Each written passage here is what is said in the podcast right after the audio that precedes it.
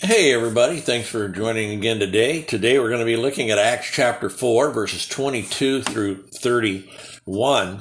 The last time we saw Peter and John before the religious leaders being told not to go out and teach or speak about this Jesus anymore.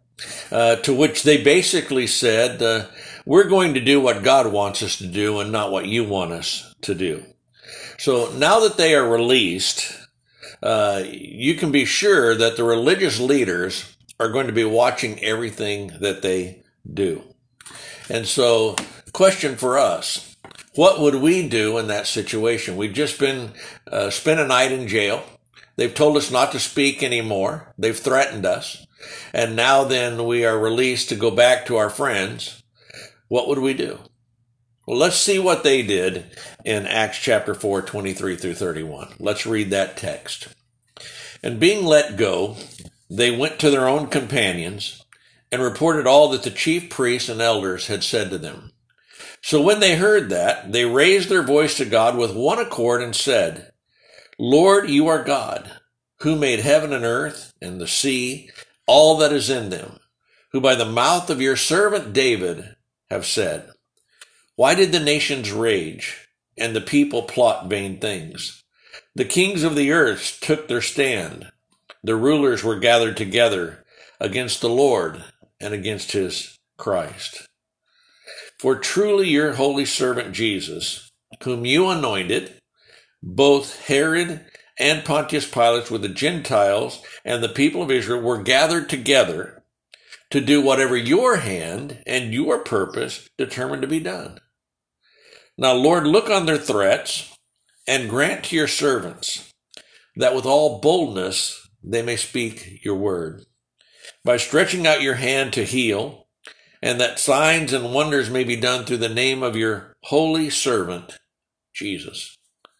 And when they had prayed, the place where they were assembled together was shaken. They were all filled with the Holy Spirit, and they spoke the word of God with boldness. Wow. So they get released. They don't run and hide. They don't take off and uh, scared, but they go and find their fellow companions.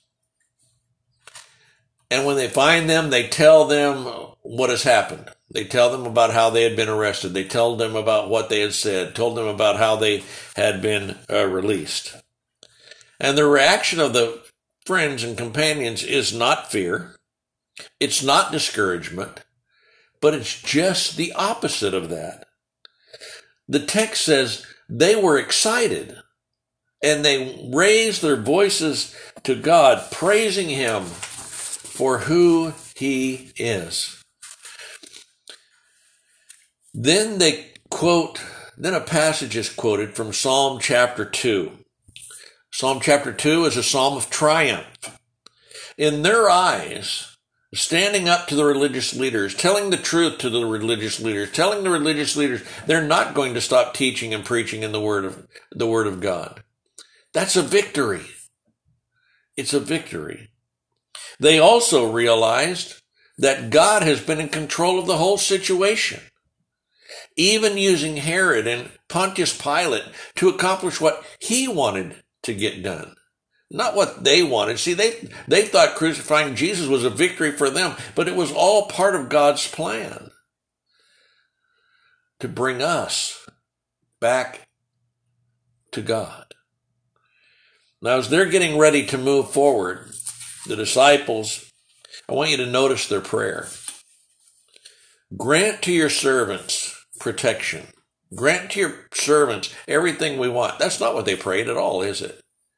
Their prayer was grant to your servants boldness to continue to speak.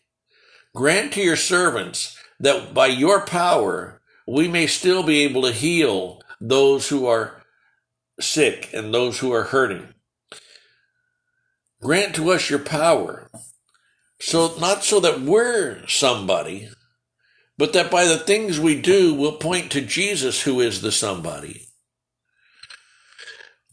You know what? You and I need to be filled with this kind of boldness.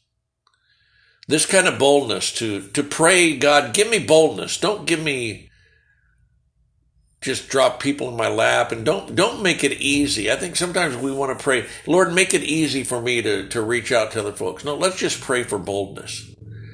That wherever we are we can share god's word with whoever we're with did god answer their prayer well the text says the place started shaking they were all filled with the Holy Spirit, and they spoke the word with boldness. So, yes, God answered their prayer.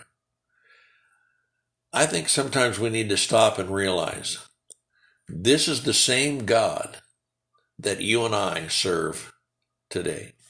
Thanks for being here. We'll see you next time.